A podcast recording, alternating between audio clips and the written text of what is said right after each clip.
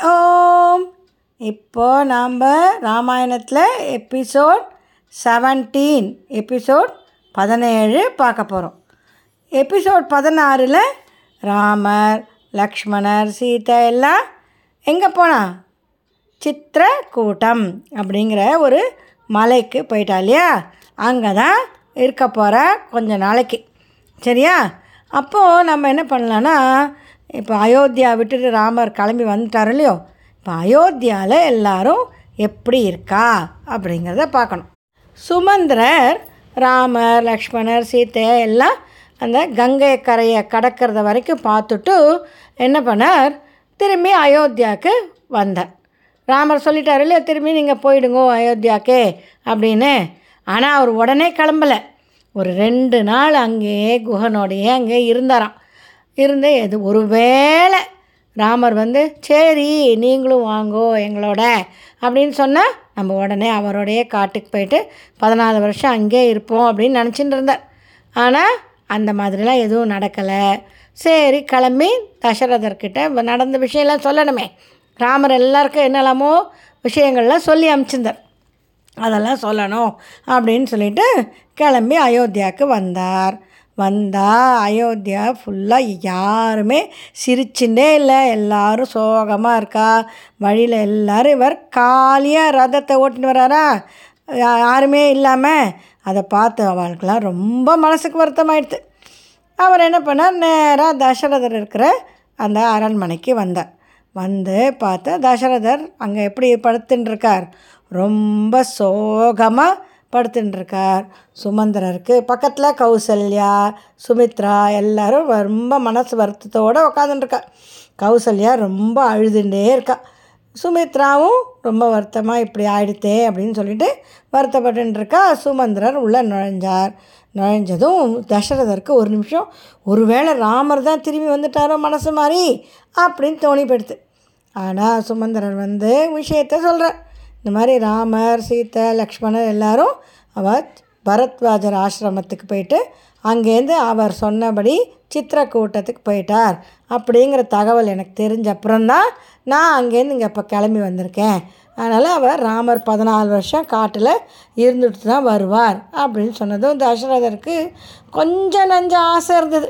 ஒரு வேளை வந்துடுவாரோ ராமர்னு அதுவும் இல்லை. அப்படின்னோடனே ரொம்ப மனசு வருத்தப்பட்டுன்னு அழறாரா? சுமி அப்போது கௌசல்யாவுக்கு ரொம்ப கோபம் வந்துடுது. எதுக்கு தெரியுமா? அவள் ஏற்கனவே தசரதர் வந்து கைகேயி சொன்னதுனால ராமரை கொண்டு போய் காட்டில் விடணும்னு சொல்லிட்டா. ஒரு தப்பும் பண்ணாத ராமரை. இல்லையா? ஏதோ தப்பு பண்ணியிருந்தாலும் பரவாயில்ல. அதுவும் இல்லாமல் இப்போ பரதனும் எப்படி இருப்பான்? அவன் நல்லவனாக இருப்பானா? இல்லை எல்லாரையும் கொடுமைப்படுத்துவானா?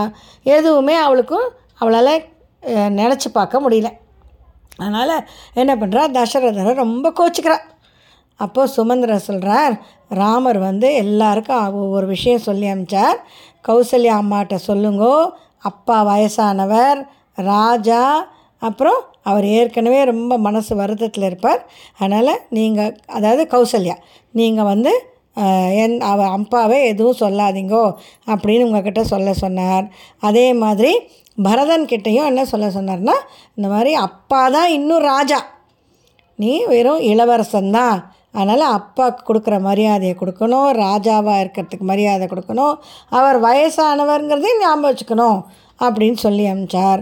அந்த மாதிரி ஒவ்வொருத்தருக்கும் ஒரு ஒரு விஷயம் சொல்லி அனுப்பினார். நாங்கள் சந்தோஷமாக தான் இருக்கோம் அப்படின்னு சொல்லுங்கோ அப்படின்னு சொல்லி சுமந்திரர் சொன்னதும் தசரதர் கேட்குறா சரி ராமர் சொன்னது சரி லக்ஷ்மணன் என்ன சொன்னா?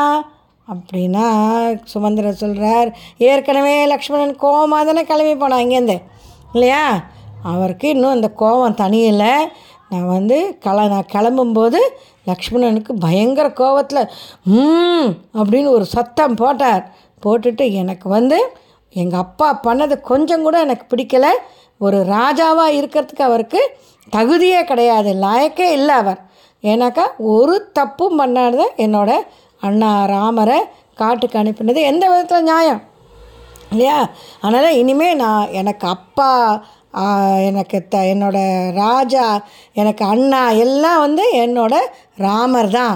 எனக்கு இனிமேல் வேறு யாரையும் நான் பார்க்க மாட்டேன். எனக்கு பிடிக்கல அப்படின்னு சொல்லி சொன்னார்னா தசரதர் அது உண்மை தானே கைகேயோட பேச்சை கேட்டுட்டு அவர் வந்து இந்த மாதிரி ராமரை காட்டுக்கு அனுப்பிச்சது ரொம்ப தப்பு. அதனால் அவர்கிட்ட அப்படியே சொல்லுங்கோ அப்படின்னு லக்ஷ்மணர் கோபமாக சொன்னார். அப்படின்னா அப்புறம் தசரத ராமா சரி சீத்தை எப்படி இருக்கா? சீத்தை என்ன சொன்னா? அப்படின்னா சீத்தை வந்து கொஞ்சம் மனசு வருத்தமாக தான் இருந்தா. ஆனால் அவள் வந்து வழியில் இருக்கிற பூ செடி கோழி எல்லாத்தையும் பார்த்துட்டு அவள் வந்து வீட்டில் இங்கே அயோத்தியாவில் எப்படி சந்தோஷமாக இருப்பாளோ அதே மாதிரி தான் அங்கே அவள் சந்தோஷமாக தான் இருக்கா. ஆனால் அவளுக்கு வருத்தம் இருக்குது அந்த வருத்தத்தை வெளியில் காமிச்சிக்கல அப்படின்னு சொன்னார். சொன்ன அதுக்கப்புறம் கைகேயை பற்றியும் சீத்தை ஒன்று சொன்னால் ஆனால் எனக்கு இது இப்போ சற்று ஞாபகம் வரல அப்படின்ட்டான். ஏன் தெரியுமா சுமந்தர் அப்படி சொன்னார். அவள் சீத்தை என்னமோ கைகேயை பற்றி கொஞ்சம் எப்படி ஏன் பண்ணா அப்படின்னு ஏதோ கோச்சின் இருப்பா போல் இருக்கு. ஆனால் அதை வந்து இப்போ சொன்னாக்கா கௌசல்யா ஏற்கனவே கைகேயி மேலே கோபமாக இருக்கா?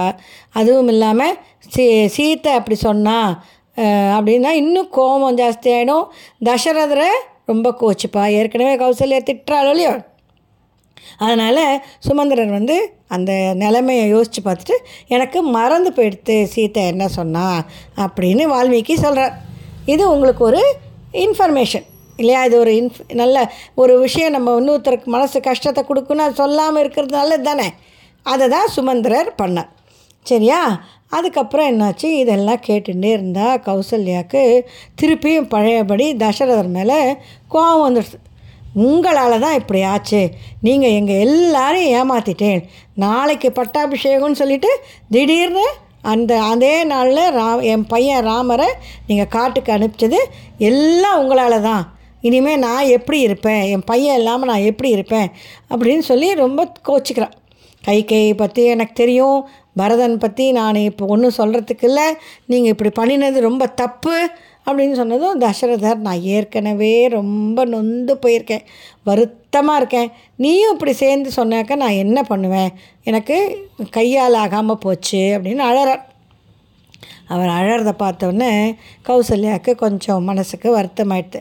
அடாடா நம்மளோட அவர் என்ன பண்ணுவார் இல்லையா? கொடுத்த வாக்கை காப்பாற்றணுங்கிறதுக்காக இந்த செஞ்ச விஷயத்துக்கு நம்ம இவ்வளோ தூரம் கோச்சிக்கிற தப்பு தான் அப்படின்னு சொல்லி சாரி அப்படின்னு சொல்கிறதுக்கு சொல்லின்னு இருக்கா அப்போ தசரதர் வந்து ஒரு விஷயம் சொல்கிறார் எனக்கு இத்தனை வருஷமாக ஒரு விஷயம் மறந்து போயிருந்தது. இப்போ நீ என்னை திட்டி என்னோட சண்டை போட்டபோது ஏன் நான் ராமரை அனுப்பிச்சேங்கிறதுக்கு ஏதோ ஒரு காரணம் எனக்கு இப்போ தான் ஞாபகம் வருது. அப்படின்னு சொல்லிட்டு என்ன தெரியுமா சொல்கிறார் அவர் ஒரு கதையை சொல்கிறார் அது என்ன கதை பார்க்கலாமா? ஒரு அவர் தசரதர் பதினஞ்சு பதினாறு பதினேழு வயசுக்குள்ளே இருக்கும் வச்சுக்கோங்களேன். அப்போது ஒரு அவருக்கு எல்லா வித்தையும் தெரியும். அதில் வில் வித்தையும் ரொம்ப நன்னா தெரியும். வில்லு அம்பு விடுறதுக்கு நன்னா தெரியும். அதில் ஒரு ஸ்பெஷல் எப்படி தான் எங்கேருந்து சத்தம் வருதோ சத்தத்தை கேட்டு அந்த சத்தம் எங்கேருந்து வருதுங்கிறத கேட்டுட்டு அதை பார்த்து கண்ணால் அதை பார்க்காமையே அந்த எங்கே குறி வச்சு அந்த அம்பை விட்டார்னா அந்த சத்தம் வர இடத்துலேருந்து எந் ஏதோ ஒரு மிருகமோ இல்லை பறவையோ என்ன இருக்கோ அந்த இடத்துல அந்த அம்பு கரெக்டாக அடிக்கும். அந்த மாதிரி அந்த வித்தைக்கு பேர் சப்த வேதி அப்படின்னு பேர். சரியா? சப்த வேதி ஞாபகம் வச்சுக்கோங்க. சரியா? அந்த சப்தம்னா க சவுண்டு தானே. அந்த சவுண்டு வர இடத்த வச்சு கண்டுபிடிச்சி பண்ணுறது இது தெரிஞ்சு இது அவர் கற்றுண்டதும் அதை எப்படியானு யூஸ் பண்ணி பார்க்கணும் அப்படின்னு சொல்லிட்டு என்ன பண்ணார்?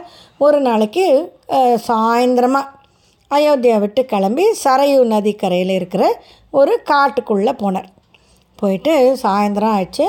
அங்கேயே அப்படியே வெயிட் பண்ணிகிட்டே இருந்தார். எதுக்குன்னா ராத்திரி வேளையில் நிறைய யானை அப்புறம் இந்த காட்டு எருமைம்பா அதாவது பஃபலோஸ் வைல்டு பஃபலோஸ் அதெல்லாம் க தண்ணி குடிக்கிறதுக்கு அந்த ரிவருக்கு வரும். அப்போ நம்ம எங்கேயானு ஒளிஞ்சிருந்து அந்த தண்ணி குடிக்கிற சத்தத்தை வச்சு நம்ம வந்து யானையை இல்லைன்னா காட்டு எருமைகளை நம்ம வந்து அம்பை விட்டு கொன்று பார்ப்போம் அப்படின்னு தெரியறதுக்காக போனார். போனார். கா சா சாயந்தரம் போனவர் ராத்திரி ஆயிடுத்து அப்போது திடீர்னு பிளாக் பிளாக் பிளாக் பிளாக் பிளாக் பிளாக் அப்படின்னு சத்தம் கேட்குறது. ஆஹா யானை தண்ணி குடிக்க வந்திருக்கு சரையு நதிக்கு. இதுதான் நல்ல சான்ஸு அப்படி சொல்லிட்டு உடனே அம்பை எடுத்து வில்லில் போட்டு அந்த அம்புவோட நுனியில் கொஞ்சோண்டு பாய்சன் விஷம் தடவி இருக்கும். ஏன்னா உடனே அந்த அனிமல்லாம் சாகணும் இல்லையோ அதுக்காக. வச்சு அந்த சத்தம் எங்கேருந்து வந்ததோ அதை கேட்டு சர்ன்னு அந்த அம்பை விட்டார். விட்டு அது போய் அங்கே போய் குத்தி யானை தான் கத்த போகிறது யானை எப்படி கத்தும்? அப்படி கத்தும் இல்லையோ? அந்த மாதிரி கத்த போகிறது அப்படின்னு நினச்சா ஒரு மனுஷாலோட குரல் கேட்குறது ஐயோ என்னை யாரோ இந்த ராத்திரி வேலையில் எதுக்காக என்னை அம்பை விட்டு கொன்னாலோ தெரியலையே நான் என்ன தப்பு பண்ணேன்? எனக்கு யாரும் எனிமையும் கிடையாதே அப்படின்னு ஒரு பெரிய சத்தம் கேட்குறது ஒரு பையனோட சத்தம். ஆஹா என்னடா அது? பிளக் பிளக்குன்னு சத்தம் கேட்டது. யானை தானே வந்திருக்குன்னு நினச்சா இந்த ராத்திரி வேலையில் ஒரு மனுஷனோட குரல் கேட்குறதே அப்படின்னு பயந்துட்டு குட்டு குட்டு குட்டு குட்டுன்னு தசரதர் ஓடினார்.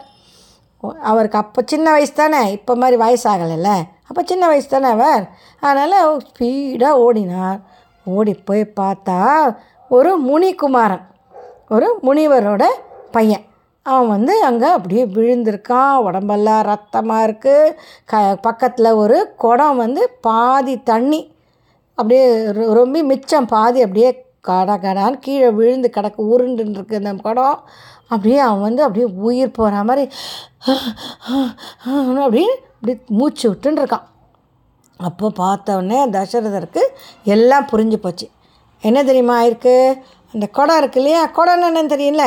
ஒரு ஒரு வாய் குறுகலாக ஒரு பாத்திரம் இருக்கும் கீழே நல்லா குண்டாக பெருசாக இருக்கும். அதை தண்ணிக்குள்ளே அப்படி முக்கினோம் வச்சுக்கோங்க தண்ணி பிடிக்கிறதுக்காக அந்த ரிவருக்குள்ளே அப்போ என்னாகும் அந்த மாய் வழியாக தண்ணி உள்ளே போகணுமே அந்த சின்ன வாய் தானே அந்த குடத்துக்கு? அது ப்ளக் ப்ளக் ப்ளக் ப்ளக் அப்படின்னு சத்தம் கேட்கும். அந்த சத்தம் பார்த்தா யானை தண்ணி குடிக்கிற மாதிரி சத்தமும் அதுவும் ஏறக்குறைய ஒரே மாதிரி இருக்கவும் அவர் யார் இந்த நேரத்தில் ராத்திரி மனுஷன் யாரான்னு வந்து ரிவரில் தண்ணி பிடிக்க வருவாளா? இல்லை இல்லை இல்லை இல்லை. ராத்திரி பா சாயந்தரம் வரைக்கும் யாரான்னு இருப்பா நைட்டெல்லாம் யாரும் வர மாட்டான்னு நினச்சிட்டு விட்ட அம்பு இப்போ அந்த முனிக்குமாரனோட உடம்புல பட்டு அவனுக்கு உயிர் போயின்னு இருக்கு தசரதர் ரொம்ப அப்படியே வருத்தப்பட்டு போயிட்டார். ஒரு யாரும் ஒரு தப்பும் பண்ணாத ஒரு முனி முனிகுமாரனை நம்ம இப்படி கொன்னுட்டோமே அப்படின்னு நீ யாருப்பா? என்ன? ஏது? நான் தெரியாமல் பண்ணிட்டேன். நீ என்னை மன்னிச்சிக்கோ. நான் வந்து தசரதர் தசரதர் என் பேர். நான் வந்து இந்த அயோத்தியா கோஷல நாட்டுக்கு இளவரசன். அப்போ அவர் ராஜா ஆகலை. இன்னும் அவர் கல்யாணம்லாம் ஆகலை. ஒன்றுமே ஆகலை. ஆனால் நான் இந்த கோசல ராஜ்யத்துக்கு நான் இளவரசன். நான் பண்ண தப்பு தான் என்னை மன்னிச்சுக்கோன்னு அந்த பையன் சொல்கிறான் நான் என் பேர் ஸ்ராவன். நான் வந்து என் எனக்கு வயசான அம்மா அப்பா இருக்கா? அவளுக்கு கண்ணெல்லாம் தெரியாது அவளால் நடக்க முடியாது. அவள் எங்கள் பக்கத்தில் நாங்கள் ஒரு சின்னதாக ஒரு குடிசையில் ஒரு ஆசிரமம் மாதிரி நாங்கள் இருந்துட்டுருக்கோம் நான் எங்கள் அம்மா அப்பாவுக்கு திடீர்னு தண்ணி தாகம்னு கேட்டதுனால இந்த குடத்துல தண்ணி பிடிக்கலான்னு வந்த இடத்துல நீ என் உன்னோட அம்பு என்னில் எங்கள் உடம்புல பட்டு இப்போ என் உயிர் போயின்னு இருக்கு என் உயிர் போகிறத பற்றி எனக்கு கவலை இல்லை. ஆனால் எங்கள் அம்மா அப்பா என்னை தேடுவா நான் இல்லைன்னா அவள் எப்படி சமாளிப்பா? எனக்கு அதுதான் வருத்தமாக இருக்குது அப்படின்னு சொல்லிட்டு அவள் இருக்கிற இடத்த சொல்லிவிட்டு நீ நேராக போய் நீயே என்ன பண்ணியோ அதை அவட்ட சொல்லிவிடு அவள் கோச்சிருந்தாலும் நீ ஒன்றும் பதில் சொல்லாத. ஏன்னாக்கா அவட்ட உண்மையை சொல்லிடுறது பெட்டர் இல்லைன்னா அவள் கொடுக்குற சாபத்தை உன்னால் தாங்க முடியாது. அப்படின்னு சொல்லிவிட்டு அந்த ஸ்ராவன் உ- அவனோட உயிர் போயிடுது. உடனே தசரதர் ரொம்ப மனசு வருத்தத்தோடு அந்த குடத்துல தண்ணி எடுத்து நான் தாகமாக இருக்குன்னு சொல்லி தானே பிடிக்க வந்தார்? சில அந்த ஸ்ராவன் சொல்லியிருப்பான் அந்த குடத்துல முதல்ல கொண்டு போய் தாகத்துக்கு தண்ணி கொடுத்துட்டு அதுக்கப்புறம் பேசுங்கோ அப்படின்னு. அப்புறம் குடத்தை எடுத்துகிட்டு போகிறா அவன் ஆசிரமத்துக்குள்ளே நுழையும் போதே அந்த அந்த வயசான அம்மா அப்பா ரெண்டு பேரும் ஸ்ராவன் தான் வரானாக்கும் நினச்சிட்டு ஏன்பா இத்தனை நாழி ஆயிடுச்சு? நாங்கள் ரெண்டு பேரும் தாகத்தில் இருக்கிறது உனக்கு தெரியாதா? இப்படியா லேட்டாக வருவ? அப்படின்னு கேட்குறா அப்போ தசரதர் வந்து நான் ஸ்ராவன் இல்லை நான் தசரதன் இந்த கோசல ஜஸ்தி இளவரசன் இந்த மாதிரி நான் என்னோடய தப்புனால் நான் பண்ண ஒரு தப்பான காரியத்தில் உங்கள் பையன் வந்து உயிர் போயிடுத்து அப்படின்னு சொன்னாலோ இல்லையோ அவன் ரெண்டு பேருக்கும் அப்படியே ரொம்ப அழுகையும் கோமும் அப்படி வருத்தமும் ஆயிடுத்து. அப்போ என்ன பண்ணார்? அவர் வந்து ஒரு ஒரு அப்படியே கோபத்தில் ஒரு சாபம் கொடுத்துட்டார். என்ன தெரியுமா? நான் எப்படி என்னோடய பையன் செத்து போனதை கேட்டு நான் வருத்தத்தில் நான் சோகத்தில் இருக்கேனோ அதே மாதிரி நீயும் உனக்கும் கல்யாணம் ஆகி குழந்த பிறக்கும்போது உன்னோட பையனும் உன்னை விட்டுட்டு போகிற சோகத்துலேயே நீ உன்னோட உயிர் போயிடும் அப்படின்னு சொல்லி சாபம் கொடுத்துட்டா. கொடுத்துட்டு அதே உடனே அவள் என்ன பண்ணா? அந்த ஸ்ராவன் போன அதே அந்த அங் அவரை பார்த்துட்டே அவளும் அவன் உயிரும் போயிடுத்து. அப்படின்னு சொல்லி இந்த கதையை தசரதர் சொல்லி அவள் கொடுத்த சாபந்தான் எனக்கு. இப்போ ராமர் கிளம்பி போனதுனால எனக்கு வந்து என் உடம்புல இனிமேல் உயிர் இருக்காது. எனக்கு நல்லா தெரிஞ்சு போச்சு. நான் இன்னும் கொஞ்ச நேரத்துலேயே எனக்கு நான் உயிர் போயிட போகிறது அப்படின்னு சொல்லி வருத்தப்பட்டு கௌசல்யக்கிட்ட இதனால தான் நான் நான் வந்து என்னை என் நான் ஏற்கனவே நான் மனசு வருத்தத்தில் இருக்கேன் நீ சொல்கிற நியாயம்னாலும் என்னால் தாங்க முடியல அப்படின்னா கௌசல்யா அப்படியே மனசு வருத்தப்பட்டு போயிட்டான் அப்படியே பேசிகிட்டே இருக்கிறச்சே மணி அன்றைக்கி அன்றைக்கி என்ன தெரியுமா? அவர் ராமர் வனவாசம் கிளம்பி ஆறாவது நாள் சிக்ஸ் டேஸ் ஆகிடுது ராமர் கிளம்பி அயோத்தியா விட்டு கிளம்பி. சிக்ஸ்த்து டே நைட்டு அதெல்லாம் அப்போ தான் இந்த தசரதர் இதெல்லாம் பேசிகிட்டு இருக்காரா? அப்படியே பேசி பேசி வருத்தப்பட்டு அழுது அப்படியே இப்போ சுமித்ரா தூங்கி போயிட்டா கௌசல்யா தூங்கி போயிட்டா தசரதரும் தூங்கி போயிட்டா. ஆச்சே காத்தால் ஆச்சே. என்ன எப்பயுமே ராஜாவெல்லாம் எழுப்பணும்னு வச்சுக்கோங்க. வந்து எல்லோரும் வந்து பாட்டு பாடுவா மீனையெல்லாம் வாசிப்பா வேதமெல்லாம் ம- வேத மந்திரங்கள்லாம் சொல்லுவாள் அப்படி ஒரு ம மேளமெல்லாம் வாசிப்பாள் இதெல்லாம் பண்ணி மொள்ளமாக அந்த ராஜாவை எழுப்போம் அந்த மாதிரி காத்தால் வந்து எல்லாரும் பாட்டு பாடுறா வீணை வாசிக்கிறா வந்து வேதம் கோஷங்கள் ஆயின்ட்டுருக்கு ஆனால் தசரதரோட அந்த அவர் படுத்துன்னு இருக்க அந்த பெட்ரூமோட கதவை திறக்கவே இல்லை. என்ன ஆச்சு அப்படின்னு எல்லாரும் மொல்லமாக சில பேர் மாத்திரம் இந்த உள்ளே வரலாம் அலோவ் பண்ணுவாள் அந்த மாதிரி அவள் சில பேர் உள்ளே வந்து பார்த்தா தசரதர் அப்படியே படுத்துகிட்டே இருக்கார். ஆனால் அவன் உடம்புல ஒரு அசைவே இல்லை ஒன்றும் இல்லை மூச்சும் இல்லை. தசரதற்கு என்னாச்சு? அவரோட உயிர் பிரிஞ்சு போயிடுத்து உயிர் போயிடுத்து. உடனே என்ன சுமித்ரா கௌசல்யாவெல்லாம் எழுப்பினா அவளுக்கும் ஏன்னா அவள் தூங்கி போயிட்டாள் இல்லையோ? அவளுக்கு தெரியல. தசரதர் இந்த மாதிரி செத்து போயிட்டார் சொன்ன உடனே எப்படி இருக்கும்? இல்லையா? அயோத்தியா முழுக்க ஒரே சோகம். ஏற்கனவே ராமர் போனதே அவளால் தாங்கலை. இப்போ ராஜாவும் இல்லை. அப்படின்னா ஒரு ராஜ்யத்துக்கு ராஜா இல்லைன்னாக்கா என்ன தெரியுமோ? பக்கத்து நாட்டிலேருந்து அந்த எனிமையெல்லாம் இருப்பா இல்லையா? பக்கத்து நாட்டு ராஜாக்கள்லாம். அவெல்லாம் ஆஹா ராஜா இல்லையா? இப்போ நம்ம ஈஸியாக நம்ம அந்த ராஜ்யத்தை ஜெயிச்சு நம்மளுக்கிட்ட சேர்த்துட்டுலாம் அப்படின்னு தோணி எல்லோரும் கிளம்பி வருவாள் அப்படின்னு சொல்லிட்டு வசிஷ்டர் என்ன பண்ணுறார் எல்லாரும் வசிஷ்டர்கிட்ட போய் கேட்குறா அவர் தானே குலகுரு. இல்லையா? அவர்கிட்ட போய் கேட்டதும் அவர் வந்து ஆமாம் நீங்கள் சொல்கிறது கரெக்டு தான். அதனால் இப்போ உடனே பரதன் எங்கே போயிருக்கான் பரதனும் சத்ருக்னனும் கே. கே. ராஜ்யத்துக்கு தானே போயிருக்கா? அவளோட மாமா அவள் தாத்தாத்துக்கு கே. கே. நாட்டு ராஜா பேர் என்ன தெரியுமா? அஸ் அஸ்வபதி அப்படின்னு பேர். அந்த அஸ்வபதி தான் கை கைகேயோட அப்பா. அப்போது அங்கே போய் கே. கே. நாட்டுக்கு உடனே பயங்கர ஃபாஸ்ட்டாக போகிற குதிரைகளை எடுத்துட்டு சில தூதர்கள்லாம் கிளம்பி நீங்கள் நேராக போய் பரதனையும் சத்ருக்னனையும் கையோடு கூட்டின்னு வர்றோம். ஆனால் அவளுக்கு எந்த விஷயமும் தெரியக்கூடாது. ராமர் காட்டுக்கு போனதோ தசரதருக்கு உயிர் போனதோ எதுவும் சொல்லக்கூடாது. நார்மலாக இருக்க மாதிரி போயிட்டு அவரை பரதனையும் சத்ருக்னனையும் அந்த கேகை நாட்டு ராஜா அஸ்வபதி கிட்ட சொல்லிவிட்டு அதே மாதிரி யுதாஜித் தானே கைகையோட அண்ணா இல்லையா இவளுக்கு மாமா இல்லையா அவர்கிட்டையும் சொல்லிவிட்டு நீங்கள் அவளையெல்லாம் கூட்டின்னு வாங்கோ அப்படின்னு சொல்லி வசிஷ்டர் ரொம்ப நல்ல வெரி டேலண்டடாக இருக்க நாலஞ்சு பேர் ஏழு பேர் எட்டு பேரையோ குதிரையில் அனுப்பினாரா. அவள் எல்லோரும் அங்கே போய் பரதனை கை கை அந்த கேகே நாட்டிலேருந்து கூப்பிட்டு வர போகிறா அதாவது அயோத்தியிலேருந்து அந்த கேகே நாட்டுக்கு போகிறதுக்கு ரொம்ப ஃபாஸ்ட்டாக போனாலுமே ஏழு நாள் ஆகும் அப்படிங்கிறார் வால்மீகி. அப்போ போகிறதுக்கு ஏழு நாள். அப்புறம் அங்கே போய் பரதனை பார்த்து அவட்ட எதுவுமே நடக்காத மாதிரி பேசணுமே இல்லையா? பேசி அப்புறம் உடனே வாங்கும் அவசரமான்னு கூட்டிட்டு அவள் வெறுன வரமாட்டாளே. அவள் வெறும் ஒரு நம்ம பார்த்துக்கே யாரான்னு வந்துட்டு குழந்தைகள்லாம் திரும்பி சம்மர் ஹாலிடேஸ் முடிஞ்சு திரும்பி போனால் பாட்டி தாத்தாலாம் நிறைய சர்ப்ரைஸ்லாம் கொடுப்பா இல்லையா? அதெல்லாம் வாங்கி அந்த மாதிரி அந்த காலத்தில் ராஜாவோட பசங்கன்னா இன்னும் நிறைய கிஃப்டெல்லாம் கிடைக்கும். அதெல்லாம் எடுத்துட்டு எல்லாரையும் கூட்டிகிட்டு திரும்பி வரத்துக்கு எப்படியும் இன்னும் ஒரு ஃபோர்டீன் ஃபிஃப்டீன் டேஸ் ஆகும். அது வரைக்கும் உயிர் போன தசரதனோட உடம்ப ஒரு எண்ணெய் தொட்டிக்குள்ளே போட்டு அது நல்லா யா எந்த கெட்டு போகாத இருக்கிறதுக்கு வச்சுட்டு பரத சத்ருக்னன் வரத்துக்காக வெயிட் பண்ணிட்டுருக்கா நாம்ளும் அது வரைக்கும் வெயிட் பண்ணலாம். அப்புறம் என்ன ஆச்சுங்கிறத அடுத்த எபிசோடில் பார்க்கலாம். Okay this is Raji Padi telling you Ramayanam Hari Om எத்த எத்திர ரகுநாத கீர்த்தனம் தத்திர தத்திர கிருத மஸ்தகாஞ்சலிம் பாஷ்பவாரி பரிபூர்ணலோச்சனம் மாருதிம் நமத ராட்சசாந்தகம் ஹரி ஓம் இந்த கதைக்கெல்லாம் படம் வரைஞ்சிட்டு இருக்கிறது அபிராமி அப்படிங்கிற என்னோட பேத்தி. அவளுக்கு ஆறு வயசு ஆகுது ஓகேயா அவள் வரைஞ்ச படத்தை பற்றி உங்களோட ஃபீட்பேக்கு எனக்கு அனுப்புங்க. ம். ஹரி ஓம்.